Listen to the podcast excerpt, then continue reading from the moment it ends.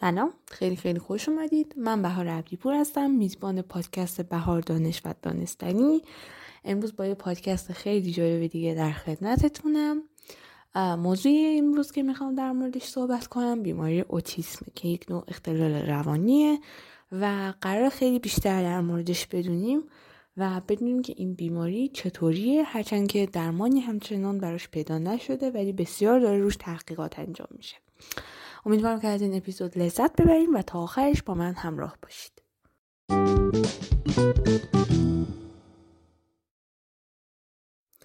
اوتیسم یا در خودماندگی نوعی اختلال رشدی از نوع روابط اجتماعیه که با رفتارهای ارتباطی و کلامی غیر طبیعی مشخص میشه. علائم این اختلال تا قبل از سه سالگی بروز پیدا می‌کنه و علت اصلیش هنوز ناشناخته است. به کسانی که این اختلال رو دارن اوتیستیک یا در خود مانده گفته میشه.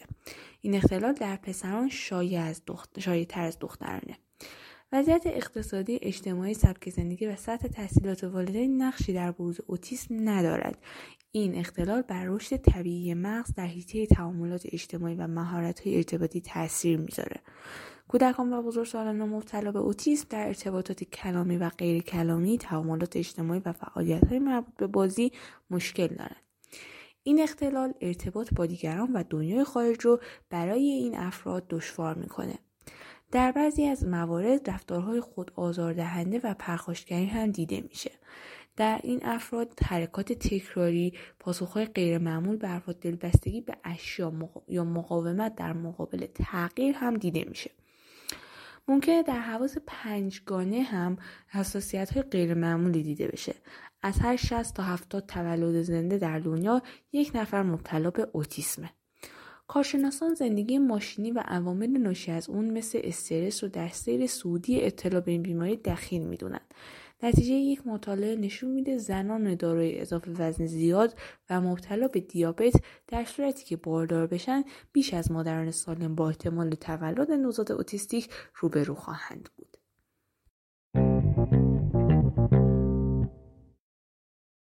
واژه شناسی واژه اوتیسم از دو بخش تشکیل شده. اوتوس یعنی خود و ایسم یعنی گرایش. اوتیسم یعنی خودگرایی. این واژه از زبان یونانی وارد زبانهای مختلف شده و جالبه بدونین که با اینکه ما به این بیماری خودگرایی هم میگیم اما در واقع این افراد دوری از انسانها رو نمی‌خوان و فقط نمی‌تونن ارتباط برقرار کنن.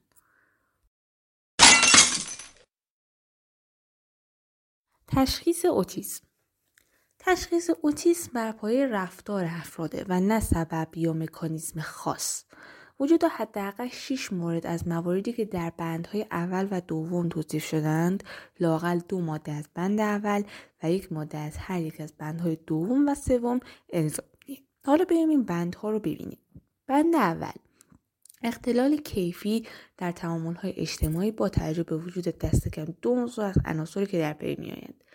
اختلال بارز در بکار بردن رفتارهای غیر کلامی متعدد مانند تماس چشمی، حالت چهره، وضع بدنی و حرکتهایی به منظور تنظیم تعاملهای اجتماعی. ناتوانی در ایجاد روابط با همسالان به تناسب سطح تحول. فقدان تمایل خودانگیخته به تقسیم کردن شادی ها، رقبت ها یا موفقیت های خود با دیگران. برای مثال نشان ندادن، نیاوردن و یا اشاره نکردن به اشیاء مورد علاقه خود. فقدان تقابل هیجانی یا اجتماعی. بند دوم اختلال ارتباطی که بر اساس وجود دستکم یکی از عناصر زیر برجسته میشن. تأخیر یا فقدان کامل تحول زبان گفتاری بدون آنکه با کوشش برای جبران از طریق شیوه های دیگر مثل حرکت یا حالت های چهره همراه باشه. در افرادی که به قدر کافی از گفتار متناسب برخوردارند اختلال بارز در آغاز یا حفظ جریان محاوره با دیگران. استفاده قالبی و تکراری از زبان یا وجود زبان غیرمعمولی. فقدان بازی های تخیلی یا همون وانمود کردن متنوع و ارتجالی یا بازی های تقلیدی اجتماعی متناسب با سطح تحول. بند سوم محدود تکراری یا قالبی بودن رفتارها، رقبتها و فعالیتها با توجه به وجود دست کم یک مورد از عناصر زیر. مشغولی متمرکز بر یک یا چند کانون رقبت یک نواخت و محدود کردن که از محدود که از نظر شدت یا جهات نابهنجاره چسبندگی ظاهرا انعطاف ناپذیر به عادتها. از های حرکتی قالبی و تکراری. مانند به هم زدن یا پیش دادن دستهای انگشتان حرکت های پیچیده تمامی بدن. دلمشغولی دائم نسبت به برخی از اجزای اشیا.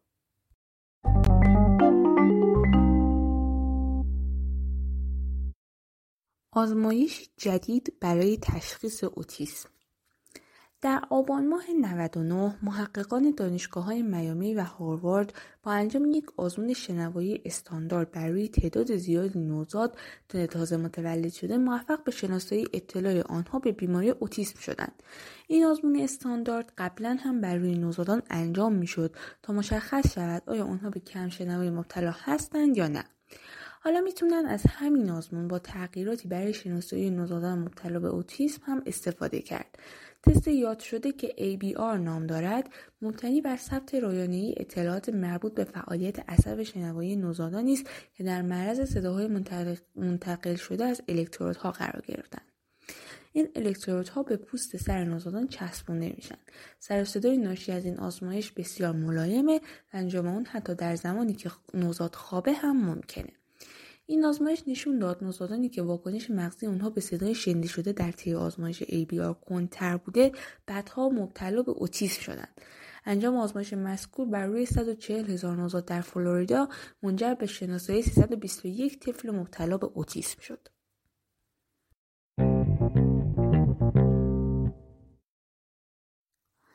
علائم اوتیسم همگی بیش از سه سالگی کودک ایجاد میشن. اوتیسم بسیاری اوتیسم بسیاری از بخش مغز و تحت تاثیر قرار میده و اینکه چطور این اتفاق رخ میده هنوز درک نشده. اوتیسم یک نشانه ژنتیکی قوی هم داره که البته بسیار پیچیده است به وسیله تقابل بین ژنی یا گاهی جهش ژنی ایجاد میشه. در موارد نادری اوتیسم به طور قوی با های اولیه در دوره رشد مرتبطه که این عوامل مثل فلزات سنگین موجود در جو حشره ها و واکسینه دوران کودکیه که البته فرضی واکسینه به طور زیستی رد شده و شواهد اندکی در تاییدش وجود داره. شیع اوتیسم 6 در هزاره و در مردان چهار برابر بیش از زنان وجود داره. تعداد افراد مبتلا از سال 1980 میلادی تا کنون شدیداً در حال افزایشه و این امر می‌تونه به دلیل بهبود تشخیص و آیسیم های بالینی باشه ولی این پرسش که آیا شیوع نیز افزایش پیدا کرده همچنان جای تحقیق داره. اوتیسم اختلالی شدیدا متنوع که در دوران نوزادی بروز می‌کنه و سپس در یک دوره ثابت و بدون بهبودی طی می‌کنه. و علائم اون تا دوره بزرگسالی ادامه پیدا می‌کنه که این اختلال غالبا به شکل مسکوت بروز می‌کنه. اوتیسم عموما به وسیله یک مجموعه ستایی از ویژگی ها مشخص میشه. آسیب در تقابلات اجتماعی آسیب در ارتباط علایق محدود و رفتارهای تکراری. علائم و نشانه های اولیه اطلاع به اختلال اوتیسم شامل موارد زیره. ناتوانی از آوازسازی یا اشاره کردن در یک سالگی ناتوانی از بیان کلمات در 16 سال در 16 ماهگی یا ناتوانی از بیان عبارت دو کلمه در سن دو سالگی. عدم واکنش به صدا کردن اسم از دست دادن زبان یا مهارت های اجتماعی وسواس در ردیف کردن اسباب بازی ها یا چیزها ناتوانی از لبخند زدن یا واکنش گرایی اجتماعی افراد و تفرید نامعمول در واکنش به دریافت های حسی چون لمس، بو، مزه و صدا.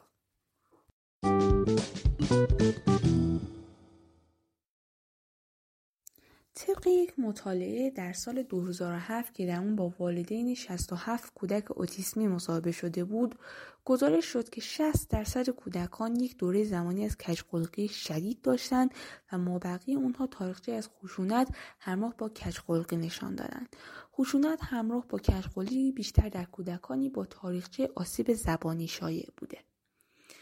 در حدود 30 درصد تا 50 درصد افراد اوتیسمی های گفتاری طبیعی کافی برای مقابله با نیازهای ارتباطی روزمره را کسب نمی کنند. تفاوت در نحوه برقراری ارتباط از نخستین سال زندگی مشاهده میشه و ممکنه شامل اشارات و حالات غیر معمول، کاهش حساسیت و واکنش محیطی مناسب و طرحهای صوتی که هماهنگی با محیط ندارد بشه. در طی دو و سه سالگی کودکان اوتیسمی کمتر از سایر همسالان صداسازی به صورت منفرد و تکراری همخوان کلمه و مجموعه کلمات دارند. حالت بدنی اونها با کلمات هماهنگ و ترکیب نمیشه. کودکان اوتیستیک کمتر درخواستهاشون رو مطرح می‌کنن یا در تجاربشون با دیگران شریک میشن. و بیشتر به نظر میسه که کلمات سایرین رو تکرار می‌کنن یا زمایه رو معکوس بیان می‌کنن. نقص توجه نیز کودکان رو متمایز می‌کنه. برای مثال این کودکان ممکنه به دستی که طرح رو می‌کشه بیشتر توجه نشون بدن تا طرحی که کشیده میشه. همچنین برای این کودکان توجه به یک شی و سپس استفاده از اون یا صحبت راجع به اون شی مشکله. همچنین کودکان اوتیسمی در بازی انتظایی تخیلی و استفاده از نمادها در زبان مشکل دارند.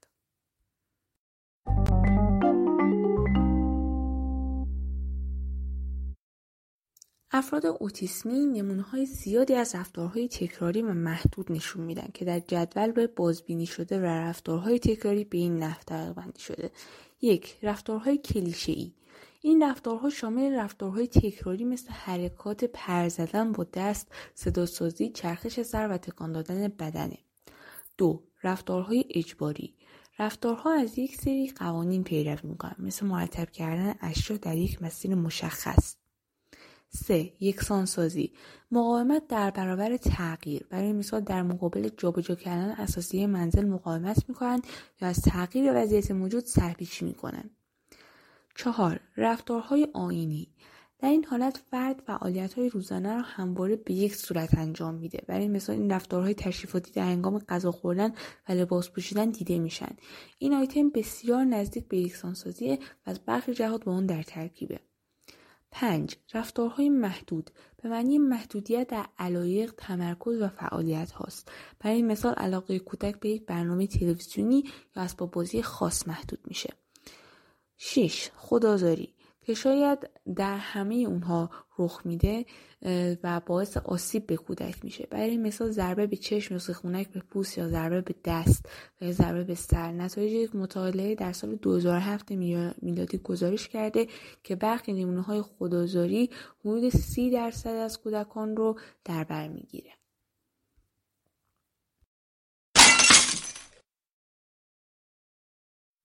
بین واکسن سگانه و اوتیسم ارتباط وجود دارد. یکی از بزرگترین مشاجره ها در اختلال طیف اوتیسم بر روی اینه که آیا ارتباطی بین اختلال طیف در خودماندگی و برخی از واکسن های دوران کودکی خصوصا واکسن سرخک، سرخچه و اوریون وجود داره یا نه؟ تزریق واکسن سگانه در 1987 در کانادا و سپس 1991 در انگلستان ممنوع شد. با طرح موضوع در دادگاه های ایالتی آمریکا مورخ 6 آوریل سال 2000 تزریق این واکسن سگانه در پس از سه سالگی مطرح شد. ارتباط میان سر و اوتیسم بیماری سر و اوتیسم هر دو از مشکلاتی در مغز نشد می‌گیرند. این مشکل به طرق مختلف بر ساختارهای مغزی و فعالیتهای اون تاثیر می‌ذاره. اما با این وجود همچنان دارای ویژگی های مشترکند همین امر منجر شده که محققان به وجود نوعی رابطه زیستی بین این دوتا بیماری مشکوک بشن. طبق تحقیقاتی که متخصصان و پزشکان در این زمینه انجام دادن به این نتیجه رسیدن که بیماری اوتیسم در افرادی شایعه که در حال حاضر بیماری سر دارند و بیماری سر در افرادی شایعه که در حال حاضر بیماری اوتیسم دارند در افراد مبتلا به اوتیسم تمام انواع حملات سر صورت می‌گیره.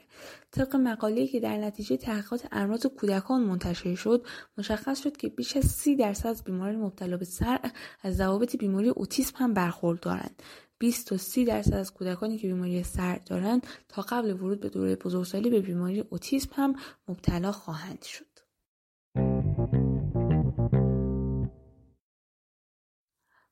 در مواجهه با یک فرد اوتیسمی بهتر از چه رفتاری داشته باشیم؟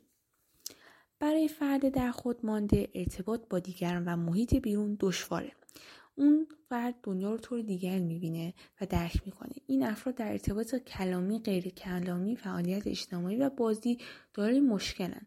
چون فهم دنیای بیرونی برای اون راحت نیست. این افراد ممکنه دارای پرحسی یا کمحسی باشند به خاطر همین نوازش بغل و ارتباط فیزیکی ممکنه برای اونها فوقالعاده دردناک و وحشتناک باشه. یک صدای کم مثل رد شدن یک ماشین می‌تونه برای اونها مثل انفجار باشه. یا برعکس بنابراین از لمس بغل یا صدا زدن های ناگهانی و بلند اجتناب کنید. در ارتباط با کودک از کلمات و جملات طولانی و سخت بپرهیزید.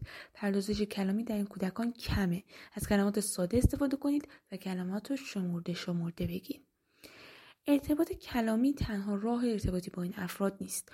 کمک گرفتن از وسایل بصری و نوشتاری توجه اونها رو بیشتر جلب می‌کنه. استفاده از اشارات و زبان بدن هم در ارتباط با اونها مفیده.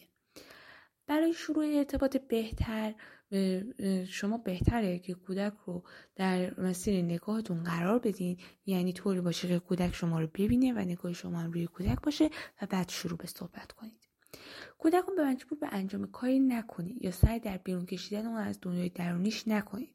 برعکس خودمون رو با اون وقف بدیم و در کاری که اون می‌خواد انجام بده همراه بشیم. در ارتباط با این کودکان باید صبور باشیم و با سرعت کمتر و حوصله بیشتری بازی یا فعالیت انجام بدیم و یا حتی صحبت کنیم. انتقاد باعث استراب در برخی از این کودکان میشه. پس از رفتار یا کار اون کودک به طور مستقیم انتقاد نباید بکنیم. احساسات خودمون رو در چهره نمایش بدیم. از رفتار و کارهای چالش برانگیز بپرهیزیم. این کودکان غالبا به کارها و حرکات تکراری علاقه دارن و از اون لذت می‌برن. فعالیت ها و انتخاب های متنوعی پیش روی اونها قرار نباید بدیم. حتی می‌تونیم یک داستان یک بازی و یک کار دستی رو که کودک به اون علاقه نشون داده هر روز تکرار کنیم.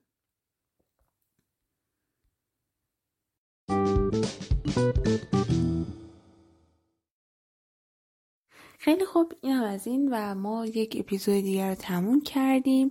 امیدوارم که این اطلاعات به دردتون بخوره و اگر که با یک کودک اوتیسمی و یا یک فرد بزرگسال اوتیسمی برخورد داشتین حواستون بیشتر بر رفتارتون باشه چون که اونها خیلی ما رو درک نمی‌کنن و احتمالا یه ذره کار ما سختتر باشه برای ارتباط گرفتن با اونها.